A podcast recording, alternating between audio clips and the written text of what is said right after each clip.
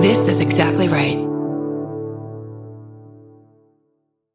On the 12th season of Tenfold More Wicked, we investigate a series of compelling mysteries from the city of Fall River, Massachusetts, where problems started generations before Lizzie Borden's murders made her a household name. Join me as we cover the misfortunes that have befallen this infamous town for more than 150 years, including the Great Fire of 1843. Season 12 premieres Monday, May 13th on Exactly Right. Follow Tenfold More Wicked on Apple Podcasts, Spotify, or wherever you get your podcasts.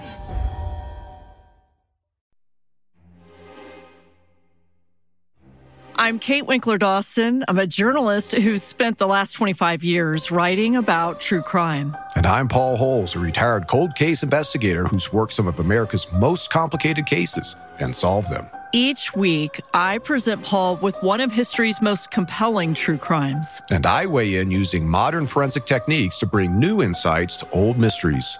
Together, using our individual expertise, we're examining historical true crime cases through a 21st century lens. Some are solved, and some are cold, very cold.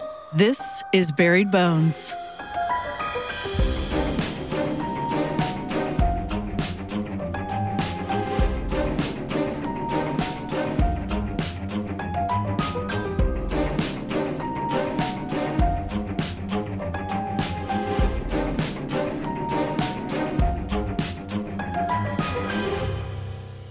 Hey, Paul. Hey, Kate, how are you today? I'm doing well. How about you? I am hanging in there.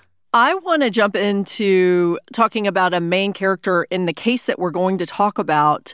And it's a pathologist named Bernard Spilsbury, who I'm sure has resonated with you because he was in two of our cases. So he was in the Crumbles Beach case and he was in the Dr. Crippen case.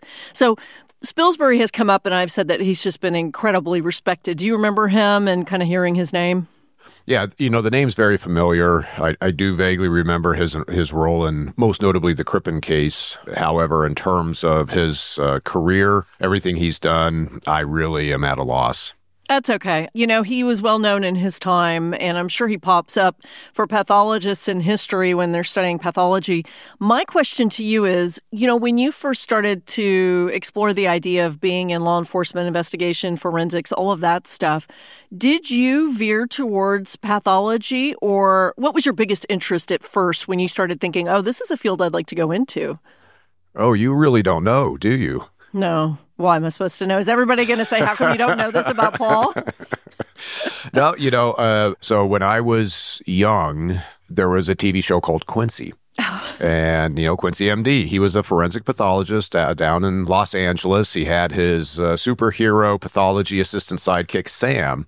And Quincy was not just a pathologist. He was a crime scene investigator. He was a forensic scientist. He was an investigator. He was everything rolled into one character, which we know today doesn't doesn't really exist. Yeah.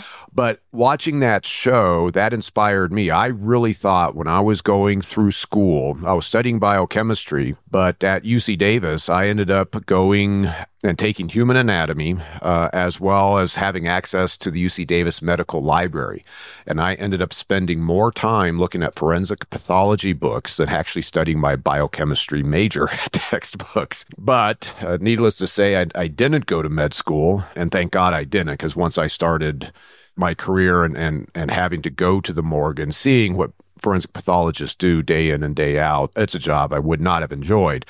But I really did study both at the college level, but most notably after I got uh, working, I studied forensic pathology, and it's so critically important to understand what can be discerned from the violence, the injuries to the victim, and how that correlates to the crime scene evidence, as well as what it could potentially indicate as to who the offender might be. There's a lot of information that can be discerned from what we would consider this discipline of forensic pathology. And it's all thanks to Quincy, MD.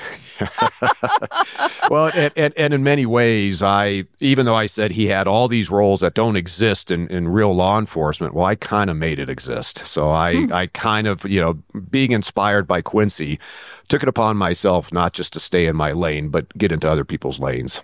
You know, I've noticed that, that you are in other people's lanes. Thank goodness. I need you to be in everybody's lane for these stories. Yeah. So it's funny that you were inspired by a TV show because I was too. Oh. You want to know the reason I went into journalism that became really excited about journalism? Oh, do tell. I'm trying to, right now, I'm trying to scroll through some shows I watched when I was younger to see if there was a, one in which there was a, a journalist that would have inspired you, but nothing is coming to mind. Was Mary Tyler Moore a journalist? Listen, I know you think I'm old, but I'm not. well, maybe I just I just revealed my no. age now. Right? okay, okay. okay. Think a blonde woman, big mouth, loud, outspoken, Washington D.C., and she was a television journalist. Can you think about who I'm talking about? Murphy Brown? Yes. Oh, I got it. now you know I watch The Real Housewives, specifically of New Jersey, and I used to watch Murphy Brown. And I watched the revival of Murphy Brown too. And it was, it was inspiring. I really loved seeing, you know, whatever your opinion was about the character, I loved seeing a woman who was really outspoken and together and, you know, had personal problems. But that was really inspiring to me that she was just such a go getter in every aspect of her life. So, you know, I, I never ever, when I have students come to me and say, oh, I, I really, you know, I used to watch this TV show and this is what inspired me to, to go into mind hunters and this is why I want to go into criminal profiling. I never dismiss that because you and I both came from that. We are, you are inspired by, by the art, you know, by Hollywood sometimes. So whatever gets you to where you are sitting across from me, telling me facts about cases, that's all I care about. Yeah, you know, and everybody, and we've talked about this before, and, and how this true crime genre we're in is just so huge, you know, and the, the reality is, is that, well, the genre has always been there. Mm-hmm. Even though Quincy technically wouldn't be true crime, you know, it's a fictional show, but the crime stories, that's the ultimate human drama. And of course, that's what people watch, and they always have, and they always will. Yep. Well, now that we have our inspirations made public, I want to get into this case because really, Bernard Spilsbury is just a rock star of a pathologist. Even though he worked in the 30s and 40s and 50s, he worked on the John Reginald Christie case, which my first book was about. You know, I'm familiar with his work. He did some really serious work on this case coming up. And this is such a big case that it's a two parter, and it's also unsolved and there's forensics everywhere. And you have to tell me what makes sense. This is 1931 London. You have to tell me what makes sense and what doesn't make sense. But I think you'll be impressed with some of the stuff that he did. I think it's pretty interesting, and we're going to learn a lot from this story. Okay, well, I'm looking forward to it. Anytime there's an unsolved case, you've got my attention. So the good news is we're in London in 1931, which is for me a wonderful time period to explore, especially in London. My my first book took place in 1952, which was very dreary London, and 1931 is to me such an electric time period. The bad news is that this is involving a 10-year-old girl you know, I hate the stories about children, but I pick them specifically because they're important. They show us a lot about history and we learn a lot. So, as I've said a million times, this is not haphazard how we choose these cases. You know, I'm, I'm doing it specifically for a reason. So, I just wanted to warn the audience and you up top that this is a, a really brutal crime involving a 10 year old girl. Okay, you know, and, and this is just something where even though I'm in the true crime space, and I've said this over and over, I come out of real crime. And unfortunately, real crime does occur with children. And I've worked plenty of cases involving kids in real life, and they are tough for sure. Yeah. This is a hard one, and Bernard Spilsbury does an excellent job outlining what happens in this case in his book. So we went to him to figure out what the area was like. This is in Notting Hill, and Notting Hill is also the centerpiece of my first book, In Death in the Air. Not a similar case, but the same sort of feeling, which is sort of this uh, shabby, genteel not wealthy people, but people who who had some means who were merging into what is quickly becoming more of a slum. Notting Hill now in London is beautiful. I love it, love it, love it. But in the 30s, 40s, and 50s, it was harder. It was a harder time, particularly after the war. So, you know, we are in an area that would be predominantly working class, lots of shops around. But, you know, you picture London, and I know you've been there enough. You know, we're in an area where there's sort of row houses, these old Victorian houses that are stacked right close to each other, sharing a wall oftentimes times. There's gardens out front. This is a congested, tight spaced area, which I would think is not the easiest place to commit a crime in privacy unless you are in your own flat. Yeah, you know, I had a family vacation a few months ago, and that's when I really started to get uh, much more familiar with the layout of London. And though I didn't spend any time in the Notting Hill area, I do recall riding the underground and seeing the Notting Hill station, you know, just kind of, and I'm just passing through. I never got off the, the underground, but it appeared that there was a lot of professionals today that were eh, getting off and on at that station as if this was their residence and they were commuting from the Notting Hill area into downtown or out of Notting Hill. Uh, is that accurate for today? Yeah, I mean, I think back then there were a lot of people who were working locally, and I think you're right. There's people, you know, who are commuting out and in of Notting Hill all the time now. This is, like I said, predominantly a working class area. The crime rate is, I would say, like at a medium. This is not a high, high crime rate area, but there are a lot of people, and we are close to a shopping district where there are people, as you said, coming in and out. And this is about a week and a half ish before Christmas. So now you're talking about even more people who are in the area who are shopping. So let's talk about the family first. It begins with a family called the Pages, and they live on the ground floor flat at 22 Blenheim Crescent Street. And this is a multifamily working class house in the area of Notting Hill. They haven't been there very long. It's been about a year or so, and there are five people who are there. So there is a husband named Charles, a wife named Isabel, and then they have only one child who's a 10 year old who's at the center of this named Vera Page. This became one of Spilsbury's more publicized cases because of Vera, because this is our victim. She was 10 years old. Also in the house, Isabel has a niece, and the niece lives with the boyfriend. So the niece has a boyfriend who lives with them. So there are five of them in this working class building, and again, they're on the ground floor. And then you've got one other family, and they're an elderly couple named Arthur and Annie Rush, and they live on the top floor, and they've been there for 20 years. So, long term couple, friendly with the Page family. Everything seems to be fine. The time period that we're talking about is Monday, December 14th of 1931 in the house about 4:30 p.m. Vera, the 10-year-old asks her mother if she can walk to Aunt Minnie's house.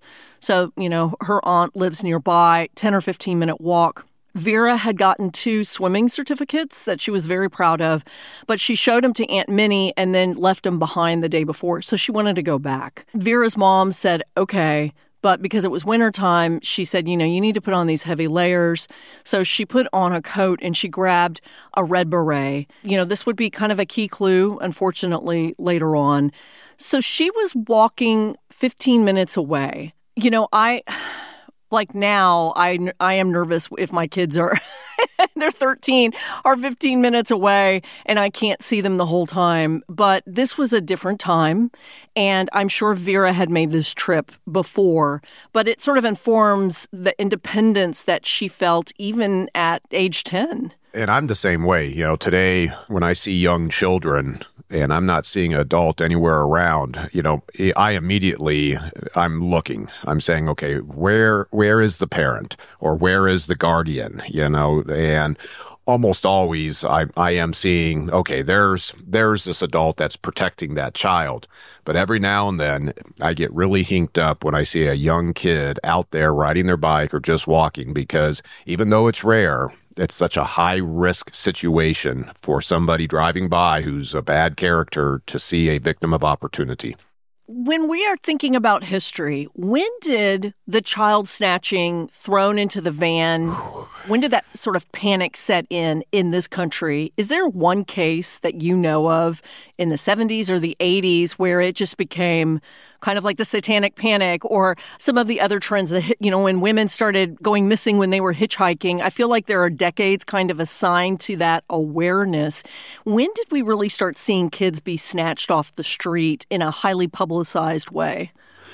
Yeah, you know that's that's actually a very interesting question because there have been different eras when it comes to the victimology, you know, and how offenders are gaining access to to the victims I can't speak for across the nation. I can only speak for the cases that I got involved with uh, out in the East Bay, California. In the 1960s, there were abductions and abduction homicides of children. And it would make the headlines in the local newspaper for a few days. And then it would just, you know, disappear. And it didn't seem like those cases really caused a cultural shift right away.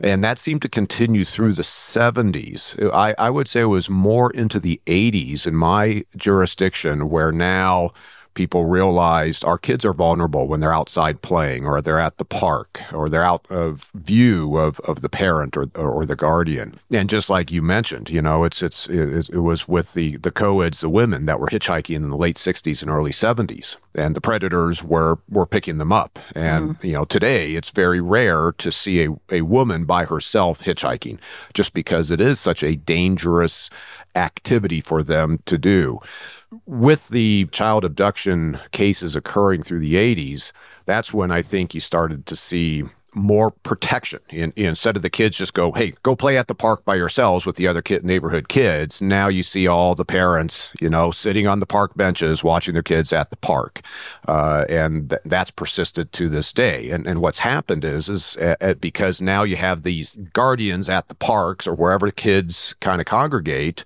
you know, where predators used to go. Now the predators are having to shift their tactics, and now it's the online space where they can anonymize.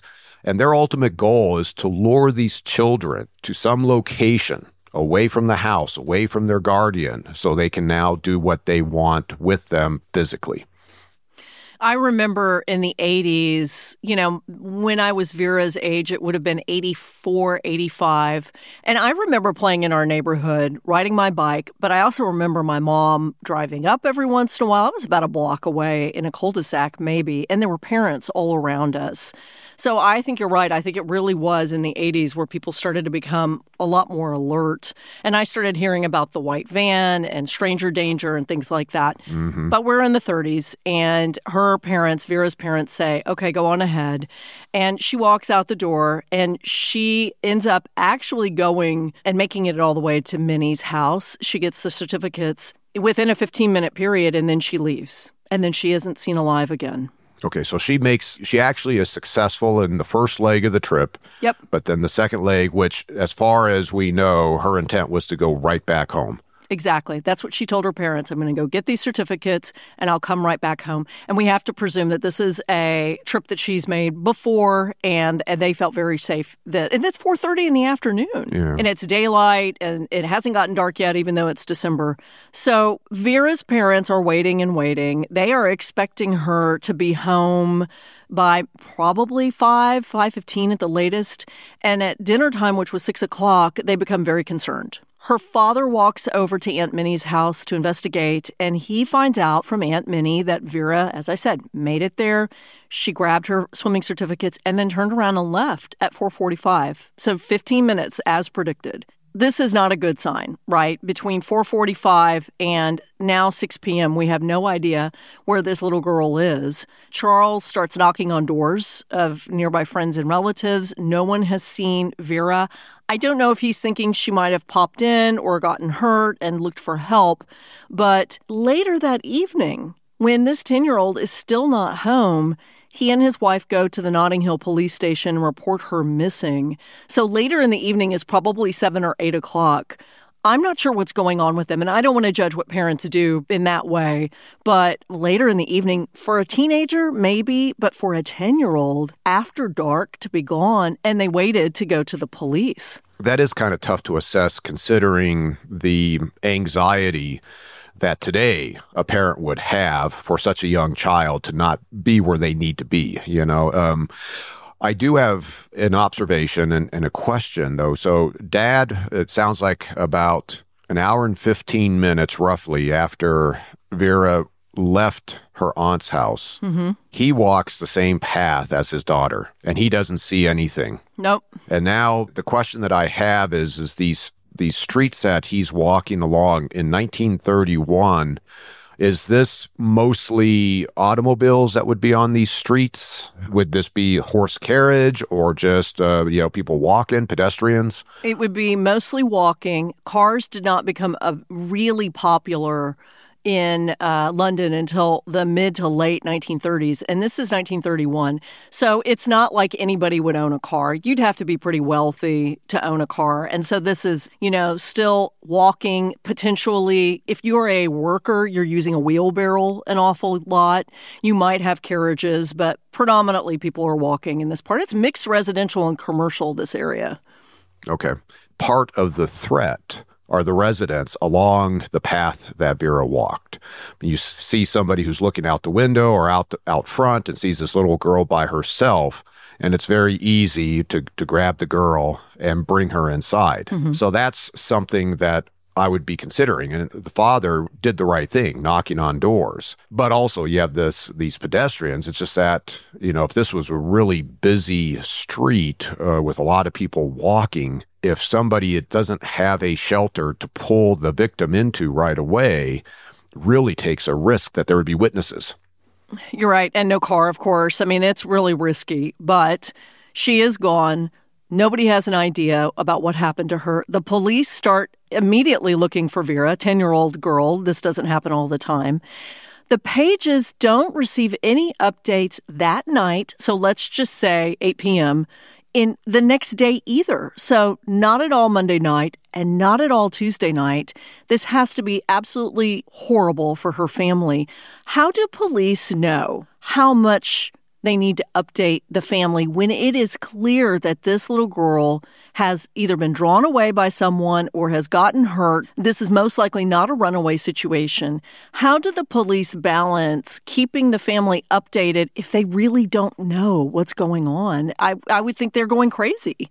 Well, yeah, most certainly, you know, the parents have, have just got to be you know, besides themselves, not being able to sleep, not being able to eat, you know, just absolute fear as to, you know, where their daughter's at and still maintaining hope that she's going to show up or, or she's going to be found and be okay. You know, in, in terms of law enforcement, you know, of course, today there's more formalized child abduction protocols, mm-hmm. and and of course, when law enforcement responds, you know, the first people that are are contacted are the residents inside the house where the child has gone missing out of, and uh, and of course they are being interviewed. The house is being searched. Oftentimes, the kids have you know hidden themselves, you know, inside the house. In this situation, you have this young girl that is walked away from the house. And so now law enforcement is going to be doing a canvass of the area. Today, we likely would have a dedicated officer who is the point person to contact the parents. Sometimes, you know, would be staying with the parents at, at their residence or would be uh, routinely, you know, uh, dropping in and saying, you know, we're still looking, you know, this is where we're at. But back in 1931, I bet they weren't even thinking about sort of this, this caretaking role that they need to take on with the parents themselves. Yeah. Well, her parents are beside themselves. They're not getting any updates, but very quickly there is a very, very uh, sad update. So Monday night, when she goes missing, no word. Tuesday, no word. Wednesday morning, around 9:30, someone discovers Vera's body.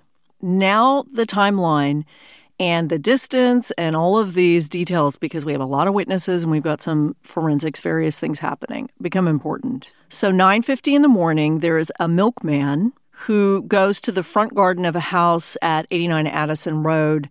And this is about a mile maybe a little touch more away from vera's house this place where she's found. So he finds her in the garden and he said that she was under some bushes She's fully clothed. There's no red beret and there's no swimming certificates, which the aunt had confirmed she had both of those things when she came and then left. So this could be a what do you call it? Mementos. This could be a memento situation. Does that sound like it could be?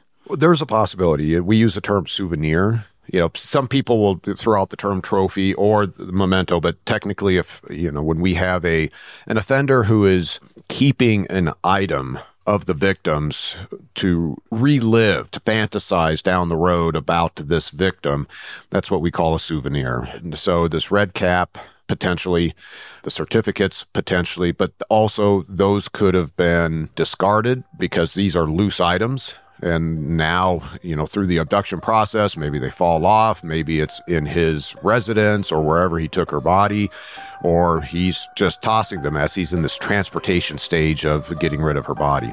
Okay. So I guess we're going to find out.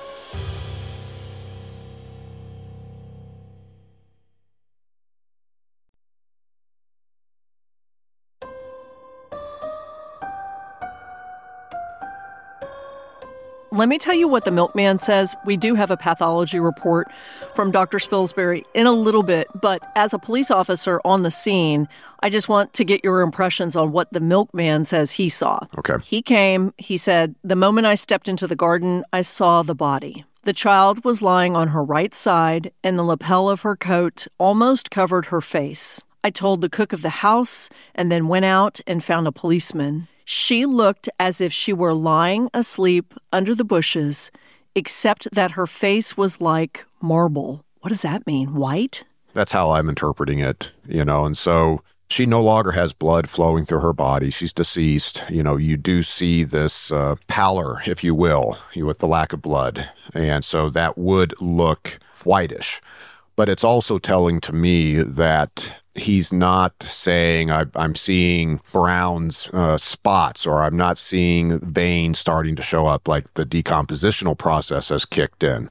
And this is we're, talking December timeframe in London, so I imagine the outdoor temperatures are fairly cool, right? Mm-hmm except that Dr. Spilsbury has a pretty strong opinion about where she died and when she died, and it's okay. different. His description can seem a little misleading. So let me get to the timeline first because the milkman has come around this area before. So let's do the timeline real quick. Police start to try to piece this together. The same guy, the same milkman, made a delivery that morning to that same block and he walked by the house. It was 5:30 in the morning. The milkman says I didn't see anything weird, but it was dark outside. The night before, so Tuesday night, she goes missing Monday night, Tuesday night, and then the next morning someone living at 89 Addison had walked past the garden and didn't see anything unusual. And you know, these gardens were right on the sidewalk. They were right there. So you would walk past and you would be able to see everything in the garden. So the police are saying between this homeowner who lived, you know, around the block next door and the milkman, they would not have missed this little girl's body in this garden right on the sidewalk and they know she wasn't there at 10:20 the night before she was discovered at 5:30 the morning she was discovered but she was there at 7:50 the morning she was discovered but she was there 2 hours later. So it sounds like somebody took her if these guys are these witnesses are right somebody put her body there between 7:50 in the morning and 9:50 when it is daylight yeah, so it, it is a relatively narrow window of time. Mm-hmm. And this is a mile away from where Vera's aunt's house was at, right? Little more than a mile, just slightly more than a mile. He's got comfort to know that at that time of day in this neighborhood, he would be able to discard this child's body without being seen. So that's that's telling to me a little bit about the offender. Now, if law enforcement is also making this assessment, because I'm looking at what I'm assuming is this neighborhood now. You're saying it was a, like 89 Addison. Uh huh, 89 Addison. I will say also, the police said she was only partially concealed. It's not like he put her under the bush and you had to look. She was partially visible, so anybody would have seen her walking by. You wouldn't have been able to miss her. It seems like. Yeah, and, so this this was a quick disposal. Yeah, he is, uh, if you want to say, in and out. I would use this term, and, and, it may sound a little crude when we talk about disposing a, a child's body, but this is a dump and run. Hmm right? Versus spending time to secret her body, you, you, like as you mentioned, you know, behind bushes or to try to bury the body in some way or cover the body up. He's not taking the time to do that. So, in part, he's recognizing I've got a limited time to take this child's body from wherever he's secreted it or, or however he's transported it to this location and put that body and get rid of the body and get away without risk of somebody coming out of the houses, the neighbors coming out just as they're going to work or something. So he's just he's just doing a real quick body dump and then is is running off. The question will be how did he get her there? Yeah. They interviewed everybody at 89 Addison Road. This was not anybody on their radar that came from this house. So it's not like he came from a basement flat and just placed her under there. He definitely brought her there. And it was 36 hours after she went missing. So the question will I mean, did he do it immediately and kill her immediately, or did he keep her alive and then kill her? Right now, you know, the possibilities are wide open. But imagine this is let's say he bumps into her as she's walking home. The initial vision is as he grabs this child and the, the child is kicking and screaming and you know there's a big commotion. However, imagine an adult male coming up to a 10 year old girl and saying, You're coming with me. And literally, he's holding her hand and walking her, possibly to this Addison location. Maybe he lives along this street and he takes her inside his residence. And any, any witnesses just see a man with a young girl out for a walk. You know, that type of scenario is entirely possible. And is it possible that he knows her, that this isn't a stranger thing at all? Obviously, that's possible. Oh, for sure. Yeah. Now, and this is where victimology is huge. You know, we need to talk to the parents. Who else does, you know, Vera know? Who does she trust? You know, whether it be relatives, whether it be friends, parents of some of the kids that she's friends with. You know, so it's gathering all that information and going and interviewing them. So let's bring in Dr. Spilsbury, who is a little bit of a saving grace. He has some great information and, frankly, gives us a lot of historical context that I had not heard of. So I'll be interested in hearing what you think. Okay. The real basics.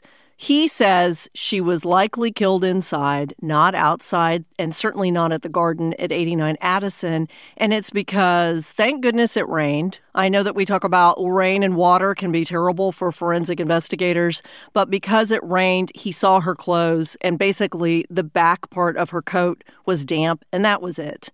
So the rest of her is not wet and filthy and dirty, and it had rained an awful lot from 3 p.m. until 9 p.m on Wednesday, I think he made a mistake by choosing, you know, this time to do it. I guess he probably, I'm sure he wasn't thinking about this aspect of it, but Spilsbury said she was definitely killed inside. There's no indicator that she was killed outside, which gives him a clue.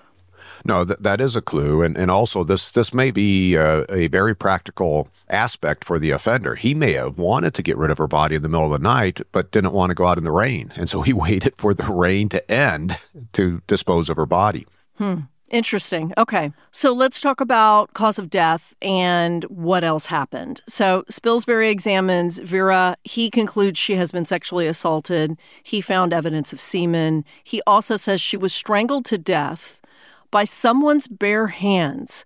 But she also, this is what's interesting, she also had ligature marks on her neck that he says seemed to be made post mortem. Is that because of the way that the blood coagulated, or how would he know post mortem versus before she died? Well, that has to do with the way that the tissues are responding. So, if if a ligature is tied around the neck tight enough, you know, this is trauma to the tissues. And when the victim is alive, or what we call this perimortem state, in which the tissues are still functioning, even though the victim may technically be dead, there is a an inflammatory response. There could be, if the heart is still pumping, there there could be hemorrhage, you know, in the furrows of this tight ligature. This is not an unusual sequence for offenders to manually strangle and then to apply a ligature afterwards. They do this in part, they are naive killers. So they do the manual strangulation, but they're not sure is she really dead. So what they do is they'll tie a ligature around the neck to ensure that the victim is dead. Now, in this case, it sounds like a ligature was applied post mortem, but then that ligature was removed. Hmm. And I'm assuming it wasn't recovered at the crime scene. No. Okay.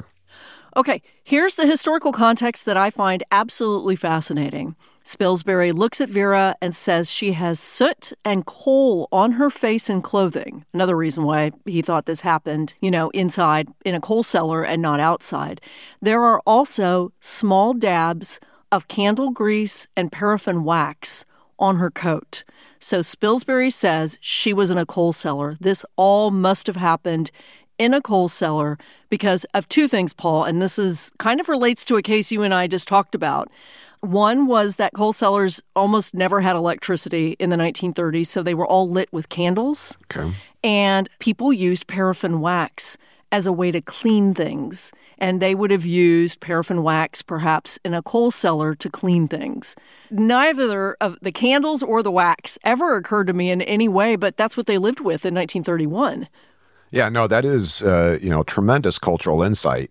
I would say that great observations by Dr. Spilsbury. Now, is it conclusive? No, you know, but it is a clue, you know. So now investigators, when they are going to potential, you know, crime scene locations, suspect houses, and it's like, I want to see her coal cellar and see, oh, paraffin wax, candles, you know, uh, yes, okay, we, I, I see disturbances. I see other items of physical evidence that could relate to the crime. Spilsbury's observations does give investigators at least some focus, but you can't just rely on it because there could potentially be other explanations for the paraffin, the candle wax. But it's, I think that's great. That's great information to provide the investigators. How would paraffin been used as a common cleaning agent? Maybe I don't know enough about paraffin. Can you picture how that would have been the case?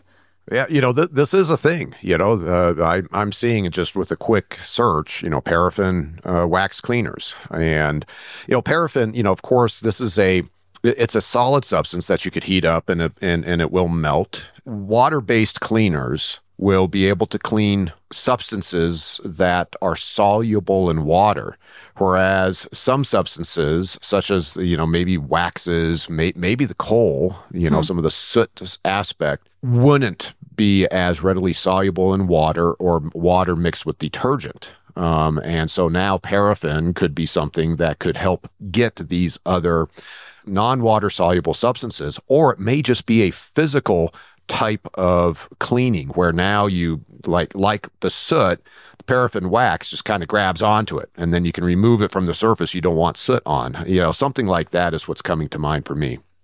Okay. Well moving forward dr spilsbury is trying to figure out when she was killed and what happened to her because decomposition.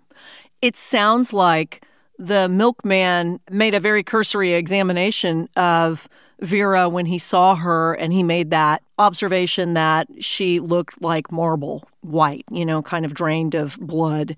What Spilsbury says is he thinks she was killed very shortly after she was kidnapped. He thinks she was killed in the coal cellar, but she was not kept there very long because mid December it would have been freezing in the coal cellar. And he said she had an advanced state of decomposition and she was probably kept in a warm, heated room before she was left in the garden 36 hours later.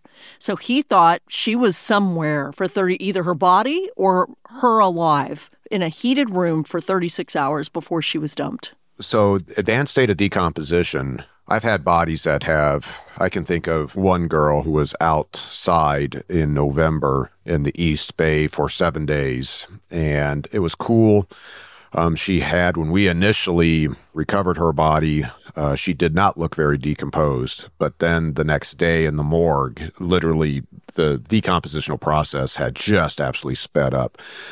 Uh, here, I, I agree. You know, for this girl, 36 hours later to have advanced state of decomposition, her body is in a warm environment. Uh, no question about it. So, yes, I do agree with Dr. Spilsbury there. Okay, so he's 10 for 10 right now, Spilsbury. Usually I'm very critical of your your favorite experts. Not this guy. Only the ones from the 1700s. You start warming up into the late 1800s and then the 1900s, they really know what they're doing. Well, we'll see. There's a lot more to come here. So they do a comparison. They want to see if the candle wax and the paraffin wax on Vera's coat might have come from her own home, which is, I'm sure, something you would have done.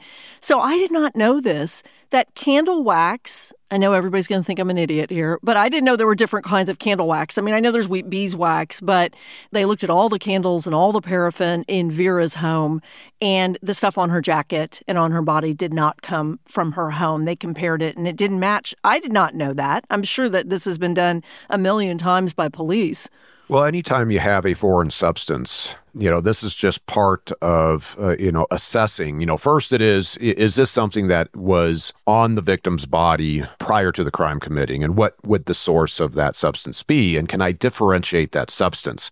You know, and it's not just the wax. You know, you think about these candles and they're different colors, there's different scents put in when we used to be allowed to do these types of kind of novel forensic investigations, scientific investigations, during the era that I worked, we had the advanced instrumentation to really drill down to differentiate, as an example, different fibers mm-hmm. from one to the other based on the dyes within the fibers. They may visually look the same, but they're from two different sources because they have two different dyes to give them that color. So with the, the waxes, you know, back in the day, I'm not entirely sure, you know, from a forensic standpoint, what they would have been able to do. I imagine what they're doing is they're doing a visual observation to say, okay, is there any anything within Vera's house that looks just like what's on her clothing. But also the, the, witness, the aunt, the parents. Right now, I don't have any understanding as to how much of this wax is on her. Mm-hmm. But that would be part of the question. If there was a, a, a lot on her that's very visible on, you know, the front of her coat or whatever it is, ask the parents was that on her when she left? Ask the aunt was that on her when she showed up? You know the soot did she have soot on her? So you, you, you can rely on witness statements to help determine yes this is related to the crime and not there isn't an innocent explanation for these substances on her. So spilsbury says small dabs of candle and paraffin wax. So it might have gone unnoticed who knows but Soot and coal on her face and clothing would have been noticed. So this seems like this happened after she disappeared, after she went to Aunt Minnie's house, is what it sounds like to me. But we'll see. Yeah, no, for sure. So let's do a real quick recap here. We have this 10 year old girl, Vera Page. She goes to her aunt's house. It's supposed to take 15 minutes. It does. She gets there, she grabs these swimming certificates in her red beret, and she vanishes. Her parents call police. 36 hours later, her body is discovered about a mile away. No one knows how her body got there. The pathologist, Bernard Spilsbury, suspects that she was killed in a coal cellar based on material that he finds on her body and then kept somewhere warm. He thinks, based on everything he's seen, that she was killed immediately and then it sounds like held until the killer could figure out where to dump her body. Will it ever stop raining in London? Does that sound right to you? You did a great job summarizing the story. Okay, so now I'm going to throw a tiny, tiny wrench in our whole story here the police continue, continue, continue to interview witnesses. I mean, they just do an excellent canvas here. And there are people who have spotted Vera. You know, as I said, Minnie says she left, but now we're starting to find people who saw Vera alive. And Vera did something without her parents' permission. She went somewhere without asking them. And now that opens up another list of suspects because she no longer has a predictable schedule. And you'll probably have a little stroke when I tell you what she did, but it's going to have to wait until next week. remember, I told you I warned you this was a two-parter. oh, come on! I, am sitting on pins and needles here. Where did she end up? You're gonna have to wait. That's what kids do, right? You know, know, that's a variable. And uh, oh, yes, I I am looking forward to hearing uh, the rest of this because I want to know what happened to her. Okay, I'll see you soon. Sounds good. This has been an Exactly Right production. For our sources and show notes, go to exactlyrightmedia.com slash buried bones sources. Our senior producer is Alexis Amorosi. Research by Marin McClashen, Ali Elkin, and Kate Winkler Dawson. Our mixing engineer is Ben Tolliday. Our theme song is by Tom Breyfogle. Our artwork is by Vanessa Lilac. Executive produced by Karen Kilgariff, Georgia Hardstark, and Danielle Kramer. You can follow Buried Bones on Instagram and Facebook at Buried Bones Pod. Kate's most recent book, All That Is Wicked, a Gilded Age story of murder and the race to decode the criminal mind, is available now. And Paul's best selling memoir, Unmasked My Life Solving America's Cold Cases, is also available now.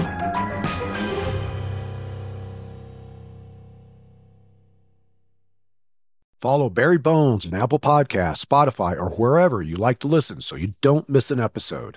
If you like what you hear, rate and review the show. Visit exactlyrightstore.com to purchase Buried Bones merch.